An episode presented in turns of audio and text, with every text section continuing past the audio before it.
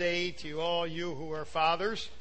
If your father is still living, I would encourage you to give him a call today because parenting is tough stuff. As one guy said, maybe it doesn't sound very spiritual, but some phases of family living can be a real grind. You know, you think about that, it really is. It's very hard at times. Keeping a household of busy children going in the same direction, maintaining good communication, living unselfishly with one, one another day in and day out under the same roof, remaining positive, affirming, dealing with strong wills. Sometimes they're your wife's strong will. No, no, I shouldn't say that. Sometimes it's the husband.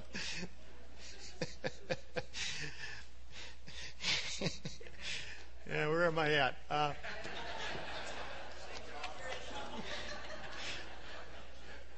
I won't dig the hole any deeper. Bottom line, there's a lot of struggles, right? There is. There really is. You're struggling with yourself. You're struggling sometimes even in your marriage. Then you're then you have children on top of that, and you know, and then your children start leaving the home, and that's a different that's a difference there. You don't treat I don't treat my married daughter as I do my unmarried daughter, and it takes time. It takes effort. It takes a lot of energy. Um, I was listening to Swindoll this morning, and he said a synonym for parenting is sacrifice. And that's true. To be a parent, to be a good parent, takes a lot of sacrifice. But you know, I also think this: we need to lighten up. Uh, I was I was uh, tied pretty tight there when I was when I was first uh, a parent, and we need to uh, lighten up. My wife always says, you know, laugh some more, laugh a little. You know, actually, I was looking up some old. Uh, one of my favorite uh, artists cartoon artist was uh, John McPherson. So I want to want to kind of give you his perspective just to kind of lighten things up. Again, parenting can be stressful. So, is this your first baby? Then there's new experiences. This is Frank's first cha- uh, time changing the baby's diaper. By the way, fathers, have you changed the diaper? I've, I've talked to fathers and said, no, I'd never do that. Anyways, there's misunderstandings. This is not what I had in mind when I asked you to take the baby for a stroll. and this is a huge min- uh, misunderstanding. That's the baby's thermometer.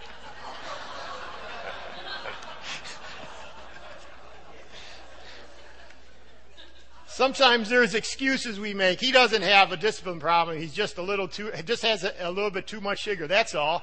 Kid's totally destroying the house. yeah, don't blame it on the sugar.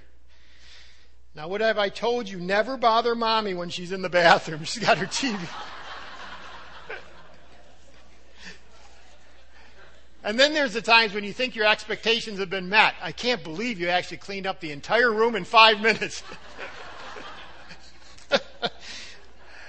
And then there's the perspective of the adult child. Now here's now here here's the funny part, Dad. You know the thing's gone through the wall. Oh, it's amazing. You do have to lighten up. I've learned over time that children really are a blessing from the Lord. You know, but sometimes when they're in that formative stage and you're trying to just to keep them together, you forget that. You know, family is important. Family is very, very important. In fact, one of the signs of a crumbling culture is the crumbling of the home. And you know, we see that, right? The crumbling of the home. There's an interesting statistic out there. A quarter of all kids do not live with both parents. 25%. And if you get to some, in some areas, some um, demographics, like in African Americans, Two thirds of the children do not live with both parents. Two thirds. Which I only bring that up because I say to myself, you know what? We need to have an understanding heart. You may have a family that's together. You may even have generations upon generations that are together, but you know? Not everyone's dealing like that. And there are a lot of hurts out there. I know a lot of you have been hurt. Some of you are adults and you're very hurt because of what parents did years and years ago. Some of you are children and you're dealing with it right now. The reality is we need to show a lot of grace to those around us because they're dealing with a lot of different issues, perhaps that you're not dealing with. Now, for this morning, we're going to look at Psalms 127. we just want to get a, a couple concepts, a few things out of Psalms 127, the passage I just read. What's interesting with Psalms, this particular passage, is that Psalms 127 and 128 really kind of go together. If you notice in verse 1, the Lord builds the house. And he goes through all the different things, including children and the blessing of children that they are to the family in verse 5. But then if you go to the end of verse 20, 128, Psalms 128, verse 6, it says, Yes, uh, may you see your children's children's children. He ends by talking about your grandkids. They really are uh, two Psalms that work together. Now, we're only going to be looking at Psalms 127 today. But the idea is, it's not just about today. I mean, I look about, I look at Pat and Ashley, and I see this little girl called Venora. You know, and it's like, by the way, she doesn't really look much like me, I don't think. She really, she really looks a lot like the Palmers. Every time I look at her, I think, this is a Palmer baby. well, it is. Pat and Ashley Palmer. But the point is, you know, as we live our lives, it's not just about today, it's not just about our own kids, it's about our grandchildren and great grandchildren. And, and the question that rolls around in my mind is, what will my kids, my grandkids, my great grandkids, my great great great grandkids say if Lord tarries about Grandpa Prince? Me. What are they going to say about Grandpa John? Am I going to end strong? Am I going to, am I going to, when they mention my name, will there be a blessing attached to it? Or will it be like, boy, he, he ran well for a while? So again, we want to get a good foundation to our own lives, know what God expects from us, so that we can end well. Albert Mohler, the president of Southern Baptist Seminary, said this about leaving a legacy. You are an ancestor to someone yet to come. Now think about that. You are an ancestor to someone yet to come. Now again, if the Lord tarries, you will be. You know, we always think, well, the Lord's going to come within the next five years, next ten years. He may not. He may tarry for another hundred years. You're going to be an ancestor to someone yet to come. If you live your life knowing you are an ancestor, that will change the way you change your uh, that you make your decisions, the way you live your life, the way you love your wife. It's going to change everything. I want to I want to end strong. I want to leave a legacy for the, the children that come behind me. I want my marriage to be exemplary for my kids. So again, how does that work? Well, let's look at the foundation of a home. And if you want to fill in, Roman numeral 1, the foundation of a home is found in verses 1 and 2. Let me read them again. Unless the Lord builds a house, they labor in vain who build it. Unless the Lord guards the city, the watchman stays awake in vain. It is vain for you to rise up early, to sit up late, to eat the bread of sorrows, for so he gives his beloved sleep. It's in vain to do things without the Lord. Notice, and it's emphatic, unless the Lord builds the house. It is emphatic in the Hebrew, as I am told. It's in the first place of the sentence, unless the Lord does it. Now, again, we may quickly run over that thought, but unless the Lord builds the house. Now, he's not talking about God holding the hammer in the building process, God holding the sword or the spear in the protecting process. No, he's talking about the fact that God is the very foundation of the home if it's going to truly stand. He is the unseen builder, He is the unseen protector of the home i.e., the Lord Himself is to be the center of our home, the very center.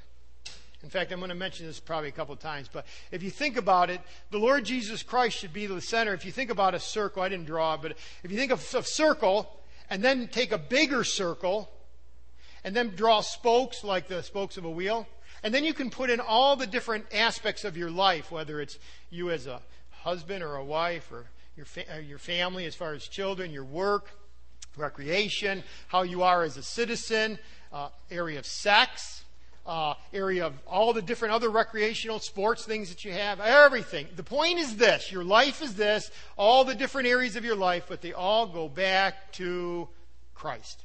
They all go back to Christ. He is the center.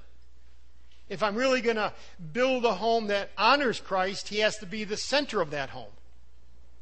So again, the, the psalmist is very clear that it's hopeless, by the way. Look at what the second part of, of each verse says. they labor in vain who build it. Actually, the way the Hebrew says is, in vain they labor to build it. Vain is again the emphatic spot. So he's really drawn a, a contrast between the fact that either it's the Lord that's ahead of your home or it's just in vain. And he does the same thing when it says the watchman stays awake in vain. It really is this in vain the watchman stays awake. You can try to do a lot of things, but if the Lord is not the center, and we're going to get into some more of that, but if he's not the center, it's vain. As one man said, work, quote, work, strive, fret, worry, plan, strain, all you wish. Now, by the way, do we do that? Work, strive, fret, worry, plan, strain, all you wish. But if the Lord is not the very center of your home, all your additional, additional uh, uh, effort to make it strong is futile and worthless. Do you believe that, Mom and Dad? Do you really believe that? That unless He is the center, everything else is really futile? Well, again, you can give yourself tests along the way. Am I really depending on Him? Am I really getting into His Word on a regular basis to find out what He even expects in my home? Am I walking with God? Am I fellowshipping with Him? Am I meditating on His Word? Am I praying? The reality is, if He's not the center, we can work and work. And in fact, it can even look good for a while. It can look like you're really making progress, and aren't your kids so cute? Aren't they well behaved? But the reality is, it may not be that it's a God centered home.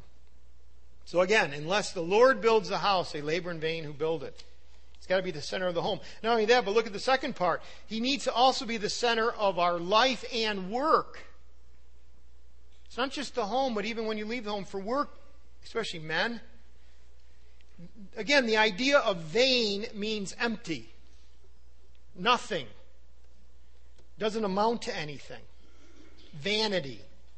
Look at verse 2. It is vain for you to rise up early, to sit up late it's about making a living, about working long hours. And by the way, it's not wrong to work long hours. We have to work. In fact, I think sometimes maybe for some Americans are the thing that God would say is you're lazy. You're slothful. So I'm not, I'm not, I'm not downing hard work, but sometimes we think that our hard work is what's going to make it. And it's hard work along with the Lord. And I don't mean workaholic where you don't ever have time for the kids or your wife. Obviously, that's what I'm working against. The point is this that long, hard hours by themselves will never result in a godly, happy home. In fact, look at that one part right there. It says, You will only eat the bread of sorrows. I think New American says this you will only eat the bread of painful labors. In other words, you will be satisfied, but will be with painful labors. That's all you're going to get. It's going to be kind of like gravel in your mouth.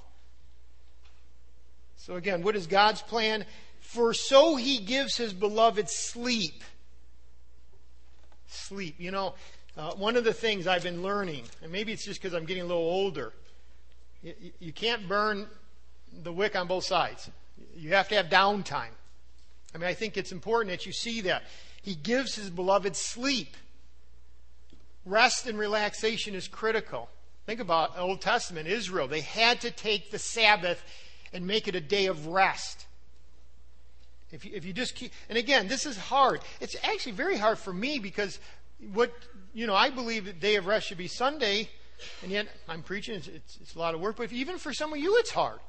I mean, I know that you work and yet you serve on Sundays, you do this, that, and, and it's very, very difficult. How do you keep the balance? But I would say this that you need to have rest, you need to have downtime.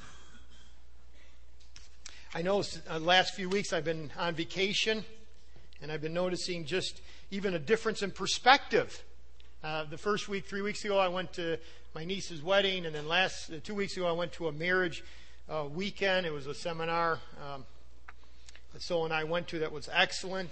In fact, it was very, very good. It was put out by Family Life, not the one down the road, but the International Family Life. Dennis and Barb, I think it's her name is Barbara Rainey, and uh, they actually have a, um, a series because they say, well, a lot of people can't either spend the money or the time going to an entire weekend and all the costs of a hotel and stuff. They actually redesigned it. It wasn't just someone taking a video camera of it. Uh, they redesigned it into a weekend where you could bring it right into the uh, church, and we purchased it, and we're going to offer that here another three or four weeks. So I would encourage you, if you're if you're a married couple, to sign up for that. It's going to be a Friday night, Friday to Saturday uh, afternoon, and then you end with uh, like a date night. on Saturday night. So it's a two day deal, uh, Friday night starting around 7 o'clock. Uh, but six sessions, it's excellent. It's absolutely excellent. But it was good for us to get away. It was good for us to think. Sometimes you get running so fast, you need just time to, you know, think. And then last week, um, I was here, but uh, Brent uh, did the message, excellent job, and with the grads and stuff like that. But the point is, by the way, let me say this because people are saying, "Oh boy, you were an awful lot." Well, one, I mean, some of it was my vacation, one of it was a seminar, but the other thing is, understand that I'm still working, you know, 50, 60 hours a week. It's just I'm not here on Sunday. Now, why do I say that? I don't know, but the point. no, I do. I do know why I'm saying that because there's going to be a couple other times that I'm going to be off, and I actually need to do that because we need to decide how we're going to run the summer and starting September. And there's a couple weeks where I just need to take off, have someone else in the pulpit, so that for that Sunday or that week I can focus on planning. It's hard for me to plan and preach because it's like I got I'm always thinking about. So if you see me out of the pulpit a couple times more, maybe even three or four times more over the course of the next six months, that's one of the reasons. It helps me to be able to plan. Anyways, the point is this. I know what, what the question in my mind was during these last three weeks. Am I too busy? And I would ask you this Are you too busy? Are you too hurried? Are you too stressed? Has your bow, as it were, bent too long? In other words, there's an ancient Greek model that says this You will break the bow if you keep it always bent. You'll break the bow if you always, you know, the bow, arrow, if you keep it and you, it always has ten, you'll break it. It needs to be released. I remember my dad. He used to he used to hunt um, deer with a bow, and back then it wasn't compound, just a standard. And but every time he came in, uh, you know, he would he would release the the string so that it, it had it could relax, and then he would you know he bring it back when he would go out and stuff like that. So the point point is you got to release the the tension. Has your bow been bent too long? Are you living on adrenaline? Again, be careful because we can start thinking that somehow we're accomplishing and it's really not God blessing. We're getting it done. See, what is he talking about? This idea of sleep. He gives his beloved even in his sleep. That's the New American Version. He gives to his beloved even in his sleep. In other words, God blesses even when you're sleeping. He's, he is producing his results even when, what do you mean? How, how can he do it when I'm sleeping? Because, because if I'm walking with him, the seeds I've planted are continuing to grow even when I'm not laboring at it, right? Like Corinthians says. I mean, some of us plant, some of us uh, water, but God gives the increase. And that's true in our families, that's true in our marriages. If we walk with God, it continues to grow even while we're at rest.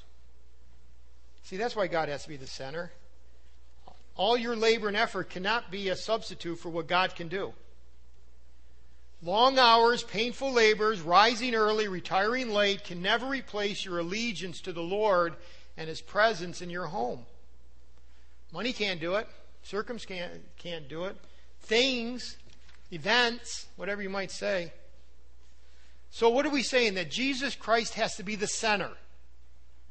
It starts with a personal relationship with Him. It starts when a person understands that their sin condemns them before God and that they need a Savior. And they realize that Jesus Christ paid the penalty for mankind's sin on the cross. And they put their faith and trust in Christ. Not just as Savior, but as Lord and Savior. He becomes the master. Yes, He takes their sin, but and gives us His righteousness, but we commit ourselves to following Him. We walk with Him. That's the foundation of a good home. See, sometimes we start with foundations and we talk about husbands love, husbands, you know, lead, and wives, you know, um, respect and submit. Well, those are true and all the things about children, but you know what the real foundation is? A personal relationship with Jesus Christ. And so I ask you, have you, have you trusted Christ as your Lord and Savior? Is He the center now? Like I was saying, the spokes of the wheel center? That everything that you do, by the way, that's the way you should look at the priorities of your life. Sometimes you hear people say, well, the priority of my life is the Lord first, and my wife second, and children, and work. And Sometimes, though, think about that. that's hard to think that way because a lot of times you say, well, the Lord, he should, you know, he should be my focus, and therefore, well, how much time should I spend with the Lord? Well, the reality is, in that list type thing, most of you spend 40 or 50 hours at work. Do you see how that kind of conflicts with the fact of the fact that the Lord is first? Well, I don't spend 40 hours in, well, I might, but most people don't as far as in prayer and Bible study. But the better way to look at your priorities is to say it's like a center is Christ and the spokes of a wheel, and everything that I do in my life is, is centered on Jesus Christ. That's what we mean by having Christ as the center. A traveler paid a guide one time to take him across the desert. When the two men arrived at the edge of the desert, the traveler looking ahead saw before him trackless sands without a single footprint path, footprint, path, or marker of any kind. I mean, he was kind of befuddled. Turning to his guide, he asked in a tone somewhat surprised, Where is the road? With a reproving glance, the guide replied, I am the road. What am I saying? Teach your child, and I hope you've taught yourself that Jesus Christ is the road. He's the way, right? I am the way, the truth, and the life. What did Jesus what did Jesus continue to tell his uh, disciples?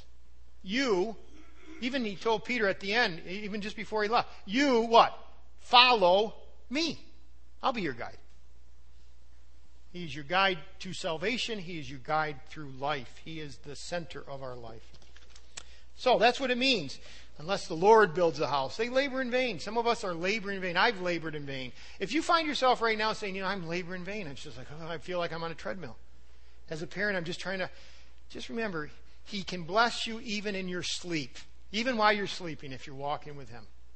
Because the seeds that you plant will continue to grow even when you're not working on that particular plant, especially when that plant is your children. Well, let's look at the second part of this psalm. Actually, we turn to children. Verse 3 Behold, children are a heritage from the Lord. Children are a heritage. This is the additions of children to the home. Additions, that's the key word. Additions. Notice he uses the word behold, at least the New King James says. Behold. In other words, pay attention. Listen up. Listen up. Don't forget this. You know, I always think of when I was in the in the well, sometimes I even have to do this, but uh, at home and you're trying to teach your kids something, and their minds are like, yeah. And I always think about you know going up to them periodically. I actually physically had to do this, and I actually went to them and got their chin, and said, "Now I want you to pay attention." You know, you got their eye to eye.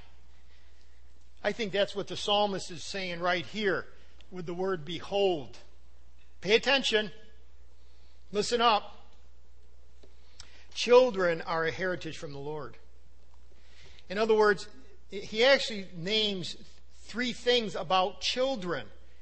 They are a heritage, they are a reward, they are like arrows. He's like, Braun is. But the point is, is this they are welcomed in our home. That's what he's getting at. They're a blessing when my wife and I got married June 4th, 1983. Beautiful. She's gorgeous then, and she's still gorgeous now. But the point is, let's get on to something else. Um, so and I were holding hands. And then a couple years later, we had our first little daughter, Ashley Grace. And what we what we do? Well, one of us kind of like dropped our hands and started to hold her hand. And now our circle became bigger. By the way, it was a home before that. It was a marriage, it was a home. But now, and then, you know, as, as you know, in our family, it just kept getting bigger, you know. But then here a, a year and a half ago, in January 16th, been pretty good at this. Anyways, bottom line is this. With Ashley, not with the rest of the kids. The rest of the kids are still holding on to my hand. But with Ashley, what she did is she dropped my hand. She dropped Sola's hand. That was hard. And anyways, but grabbed a good guy's hand, Pat's, and they started their own little circle. But the point is, what is the point? I'm getting teary eyed. Uh, the point is the circle. But see, I know what the point is. It'd be wrong for me to say that she's still in our circle. She's not in our circle. She's in her own little circle. In fact, she's added another one in our circle, you know, Venora.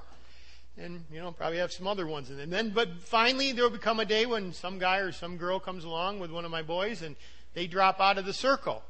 They don't drop out of my life, but the circle that I'm controlling as a leader, I'm no longer the same type of leader to, to my kids. See, the heritage, we have to understand what children are. They, they're added to the circle, but they don't make the circle. They're added to our homes, they don't make the home. The home is soul and I.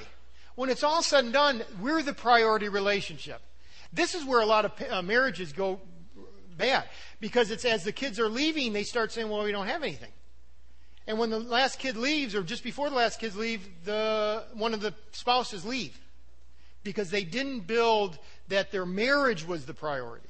Make sure your marriage is the priority, and your children are just welcome members into the family. Anyways, priority relationship. Well, let's look at this priority relationship. I just want to, and it's not in your outline, but just let's think about it real quickly. You have a you have a male, female. That's how God made it. You have a husband and wife. You have a father and mother. You have the father. Let's take the father first. What are we told over in Ephesians? Ephesians says this that the husband is the head of the wife and he's to love her like Christ loved the church, right? By the way, that's the same way that it should happen with the husband, the father towards the kids. He should be the loving leader to his children. You know, it's interesting what happens when the husband is not the loving leader. It, it, Isaiah says this The father shall make known your truth to the children. Your, the father shall make known the truth to your children, not the mother. Fathers, are you teaching your kids Scripture? Are you teaching them the ways of God? Are you teaching about the Lord? Let me give you that verse. It's Isaiah 38 19. The Father shall do this. By the way, I, am not here to put you on a guilt trip. I'm only here to expose you to what God expects. We need to be the loving leaders, not only to our wives, but to our children. There's a sobering truth over in Judges 2. This is what it says. And now this is Judges after Joshua. They've, through the book of Joshua, you see basically Israelites conquering the land in the sense of taking over all the main pots, spots. But what they were supposed to do is basically uh, continue to drive out the Canaanites and all the ites. And they didn't. And this is what it says in chapter 2, verse 7. So the people served the Lord all the days of Joshua, he was the main leader, and all the days of the elders who outlived Joshua. Joshua and all the men who followed Joshua, as long as they, those leaders were there, they continued down the path. Who had seen all the great works of the Lord, which he had done for Israel. Now Joshua, the son of Nun, the servant of the Lord, died when he was 110 years old. And they buried him within the border of the inheritance of Timnah Heresh in the mountain of Ephraim. Verse 10 When all that generation had been gathered to their fathers, another generation arose after them who did not know the Lord, nor the works which he had done for Israel. That is one of the saddest passages in all of Scripture. They followed him with Joshua. They followed him when the elders after Joshua continued to live after Joshua died. But there came another generation. They didn't follow the Lord. They didn't know of the Lord. They didn't even know of his works. And you might say, well, how in the world could that have happened? I believe this. It was because the fathers did not do like Deuteronomy 6 says, teach them diligently. Teach them diligently. That word diligently is an intensive form. Fathers, teach your kids because if you don't, they might be the other generation. They might tell stories of going to church but not know the Lord and not know the power that the Lord can do in their own personal lives. See, fathers, and I mean parents too, and by the way, my wife has sacrificed much so that she could stay home, so that she could raise, you know, uh, help raise our children. And for, to be honest with you, a lot of what you see in my own personal children is her doing. But one thing that convicts me, and it has been convicting me over the last quite a few months, I need to have a bigger part in this. Okay? Sometimes I don't lead, I just get busy. Hey, life is busy, pastoring is busy, but we have to make the sacrifice. What I have found is I've just had to turn off the tube. I've had to shut down the radio. That's my extra time. That's what I have to sacrifice because my kids are worth it. My family's worth it. See, you got to be diligent. We have to transfer biblical truth. But you know, transferring biblical truth is not this. Now, I want you to get uh, Roman numeral 1, verse n- number 1, uh, A. Uh, God is love. You got that written down? God is, yeah, love, L O V E. Now, we're talking about transferring these principles in normal life. It's when they come in and they say, well, my friend just criticized me. What do I do? Well, let's think about this from a biblical standpoint. You got to teach them, and I'm not saying that you don't formally teach them at times, but so much of it is informal, right? It's taking time. Again, there was a generation back then that didn't even know God. So that's the father. The father should be the leader. I hope that you take it. I hope you see that you're the leader of the home, you're the leader of your wife, you're the leader of your children. But then we also come to the mothers. And I'm only going to say a, a, just a short thing on this. Um, what should a mother do? Well, let's take a wife. Let's take let's put the wife mother role together for a moment. What is the mother in a home? What is the wife in a home? Again, at that uh, conference, uh, one of the things that the Raineys, and they weren't there, but we got a book and some other things. But Barbara Rainey uh, said, you know, just just gave a, a, short thing about what is a, a, wife to do. And I think, again, it transfer right over into a mother. See, because this is what I find a lot of mothers saying, or wives. Well, he just doesn't want to lead. And by the way, I think it is hard for men to lead. I don't personally like to lead. And you go way back to Genesis chapter 3, and you find that it says part of the curse is that the woman's desire will be for the man. And the word desire means that there's going to be this conflict in who's going to lead. It's natural, in the sense of sinful natural, that it's going to be a conflict for the husband and wife on who's going to lead. And sometimes the wife, or the husband backs off, and the wife just takes over the role. But really, what does God expect? Well, you find from uh, Genesis 2 that he, she should be a helper. What is helping? A helper means willing followership. Followership. That's what how someone put it. I like that. You know, I'm willing to follow. I'm willing to pick up the broken pieces. I'm willing to fill in the, the missing pieces. The verse big thing is wives, mothers, are you willing to help your husband be a good leader? What do you mean? If he's not a leader, he's not a leader. No, no. You can help him, you can encourage him. The second word is the word submit. I know that grates on a lot of people. We've had people leave this church because I preach that the wife should be submissive. But what does it mean to be submissive? Again, to be willing to follow his leadership. There's a natural tendency or a negative tendency in many marriages, again, for the man to retreat from leadership. I think a wife can, can definitely encourage leadership by how she seeks to help and seeks, seeks to submit. Um, number three, this is a third aspect, is respect.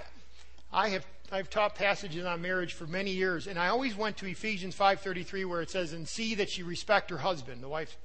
And I just kind of briefed over that and thought, eh, you know, that's not that important, you know, or respect, or whatever. I am starting to realize that that is the key. It's not so much the submission, it's respectfully submitting. You see the difference? You can submit. You've had kids, you know, go clean your room. No, I don't want a daddy you know, kids, uh, go clean your room. Okay. That's not respectfully submitting or respectfully obeying. I think that's why Paul says, make sure she respects her husband. Barbara Rainey says this there is no more powerful attitude that a wife can have towards her husband than respect. Pretty powerful statement. It's the attitude. Well, he does he hasn't earned it. it. Doesn't say he has to earn it. It says that you need to give it. Find the areas that you can. Help him develop in the areas that he can. And be willing to forgive. That's where respect is hard. If you're not willing to forgive, you're going to remember. And if you remember, how can I respect him? Well, is he, is he seeking to grow? Is he seeking to change? Respectfully submitting. And then finally, she brings up this cheering him on. Most men, for most men, their deepest fear is failure. And their deepest need is a confidence to know they can succeed the kind of confidence only a wife can provide. See, we make mistakes, we make failures, we sin. I, I need someone to help. You know what, what I need? I need someone supportive. I need some, actually, you know what I need? You know what I really need in this life? I need a cheerleader. That's really what my wife is. I mean, she helps me make the decisions. Yes, we, we work together. I mean, I'm not, sometimes I just say, you know what? I don't really care. You just decide. All right, she can do it. She's still under the. But I need a cheerleader. I need someone to help me even raise the kids. Sometimes, you know, she'll do it in such a way so that, like, maybe like this. Like, the book is there that you want to have devotions, and everything is all set up, and all you have to do, man, is sit down, and everything is ready to go because she has helped in the entire process. She didn't make it hard, she made it real easy. And the times that I fail, she'll come along and, you know, honey, you're a good guy. Yeah, I know you failed these last three times, but you're a good guy. I'm not saying we always do this perfect, but that's oneness. That's supportive. That's really being a helper. See, that's being a helper. That I'm telling you, the respect and cheering them on. It is hard to lead there is this sense of fear of failure. You want because you want to try new things. You want to, but sometimes it's easy, man. If you have a critical, nagging, cynical spouse, it's hard to try anything. Well, that's a that's kind of I've really veered, but I wanted to veer because when I when I get into children, let's make sure we understand there's male and female, husband and wife, and, and we have to be doing husband wife things right to really see children done right. You get it? You can't be a real pathetic husband or wife and say, but you know, it just doesn't seem like our family is doing and functioning right. Well, let's look at children for a minute. I can see I'm going to run out of time. Children are what? First of all, are a gift. Actually, the New American uses the word gift. Children are a heritage, are a gift from the Lord. Heritage. The, the word heritage actually, or gift actually means possession from the Lord, possession from the Lord. The Lord owns, the Lord, it's the Lord's. But the other idea is like a possession or property that was assigned to somebody. The gist of it is this that the Lord, it's the child is the Lord's, but he assigns the child to a parent for safekeeping for a time. That's called childhood and then someday it'll be adulthood, and no longer it's you know the, the grip gets a lot less, and then finally we release and they start another family. But they're a gift, an assignment from God. And notice it says children are a, or excuse me, children, not some children, not most children, but children, i.e., all children, your children. It, it's it's all encompassing. Um, God told Abraham, I will multiply you exceedingly. In other words, I'm going to give you children. Well, where'd they come from? God. I will do it. God said, I'll do it. If you have a child, that child is mine. I created her or him, but she's on loan for just a short time. I'm, to, I'm assigning you duty. And by the way, I'm going to hold you accountable. A gift. You see your child as a gift, which means there's no accidental birth. Uh, there's no surprise pregnancies from God's point of view. Uh, they might be a surprise on our side, but not from His. So they're a gift. Number two, children are like a reward. The reward, that conveys the idea of pleasure. You know, think of payday, like a reward.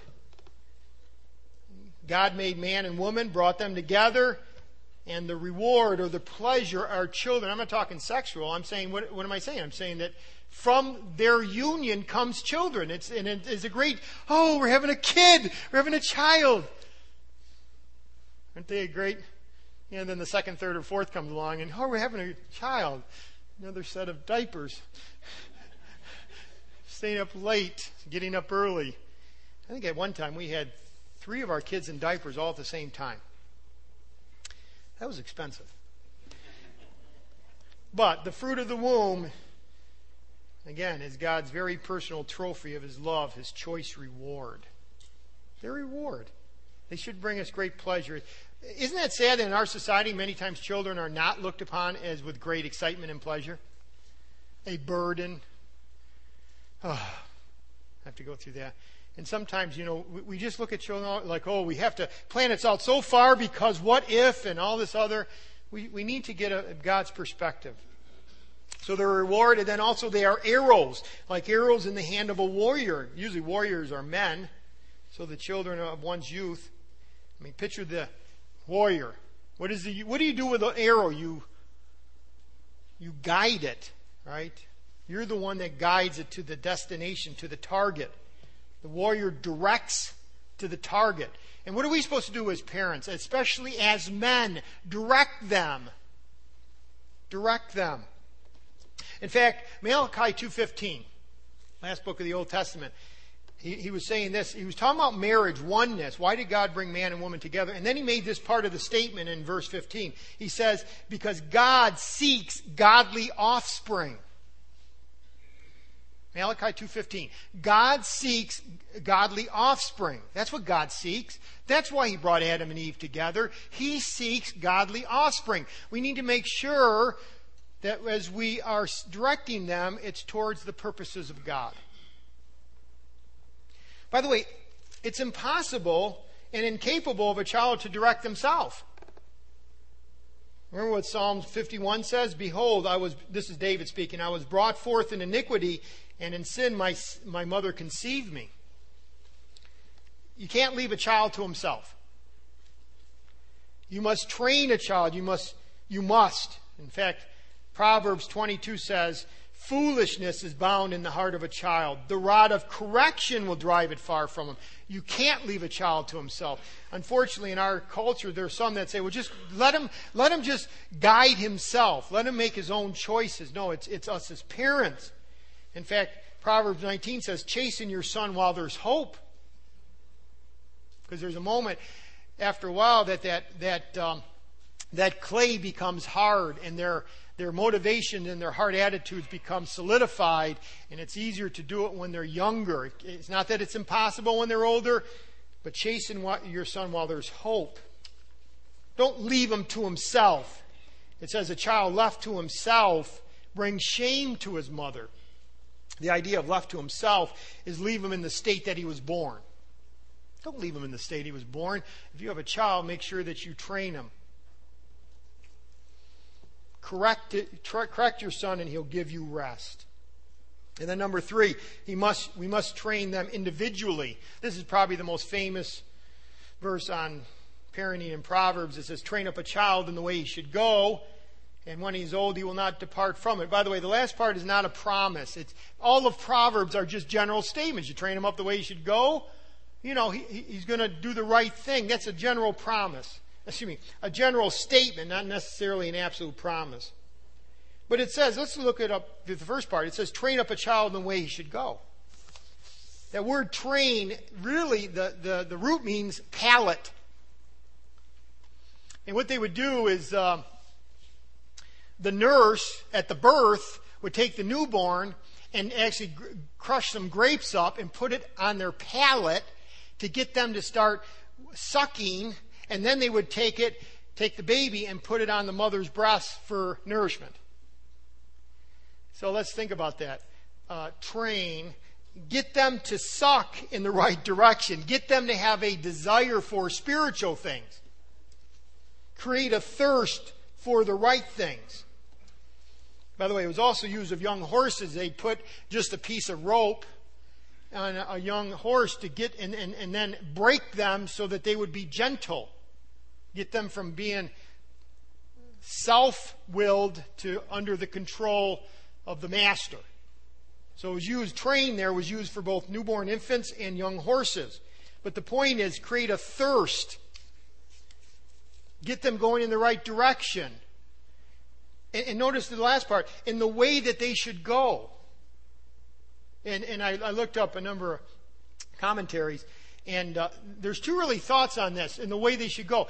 Some would say, well, in the way of holiness and godliness, and I agree with that. But the other said in the way they should go is raise them according to their own bent. In other words, their passions, their gifts, the direction that God wants for them in a holy way, in a godly way. And I really think that in the way they should go, they should go, or he should go, is really both of those concepts. Guide them in holiness, but remember their individuality. I've had to learn this because I have a family full of musicians. I can't sing a note. I can't play a note. I remember years ago I used to play the what was that called? Recorder was it? Uh, you know, uh, that was all. That was the extent of my stuff. And then I remember being in the choir. I think it was my senior year, you know, and you had a uh, Prince, Prince. Uh, j- you know, don't say anything. Just, just mouth it. In other words, know your individual. Know what the child, what is God calling him to do? What does that mean? I need to be looking, listening as a parent. I need to be observing. I need to see their strengths, their weaknesses. I need to help guide them in the area that God may want to use them in. And then when it's all said and done, and this is one of the harder things, then you need to release them. It can cause a lot of problems to a marriage when the parent does not want to release the child. So we got to release them. It's kind of like the catch and release program. When uh, when we go home, my at my dad's, we have a big pond, and sometimes I remember in like uh, May, the kids would go out fishing, and, and man, they get a big bass. It was it was a big bass because it's a pond and you know they haven't been fished out or anything like that. And hey, can we you know kill it and eat it? And Grandpa would say, my dad would say, Mm-mm, no, no, no. Anything you catch out of this pond, you have to release back into the pond. Catch and release. Well, sometimes I think when God gives you a child, we think we oh this is ours. But you got to release for the blessing of others and the blessing of God. Again, sometimes that's not easy. We have to know our child, our children.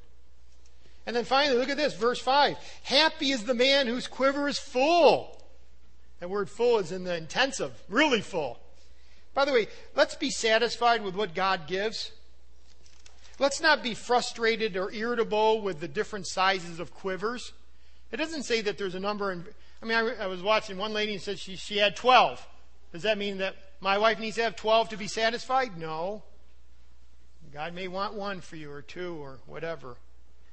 In other words, let's not get into comparing quivers. It just means that the quiver is full. God gave. Let's be satisfied. Bigger is not better. Bigger family is not better. What does God give? Just do it because let's face it, we all have to stand before the Lord on how we did it, you know, how, how we raised our kids. But notice that last part, and then we're done. Verse 5. They shall not be ashamed, but they shall speak with their enemies in the gate Gate was a place of decision. Speak is in the intensive. In other words, it's, what it's, I think he's saying is, listen, these children are a blessing because they are even, even able to stand up against their enemies and they have confidence, they have conviction, they're able to speak truth even to their enemies in the gate. That's why they're a blessing. Not just because you happen to have kids, but they have found their strength in God. It's like, the, like David in Psalms 18 when he says, I, I will love you, O Lord, my, my strength. The Lord is my rock, my fortress, my deliverer. I mean, you can kind of read, see that. And I mean, they're able to even speak to their enemy at the place of decision. You have trained your children to defend Christianity, to defend God. And you go all the way through that. It's just blessing. And if you read Psalms 128, you, will notice the words blessing and, and happy and, and fruitful and all the different words. But then at the very end, that you may see your children's children. Who knows? Will I see my children's children's children? Will I ever be maybe even great grand, great great grandfather? But even if I do reach that age, how do I want to be remembered? How do you want to be remembered, dads? Do you want to be remembered as the things you had and you were a hard worker, which is great, and you had you worked one more hour, or do you want to be remembered as the man who spent time and trained and left a godly legacy for your kids? Steve Lawson, in, in his book The Legacy, says this Every man leaves a lasting influence that will affect future generations for centuries to come. Not all legacies are the same. What kind of legacy will you leave behind? A spiritual legacy is one that money can't buy and taxes can't take away. A spiritual legacy is passing down to the next generation what matters most. Are you passing to the next generation what's mattering most?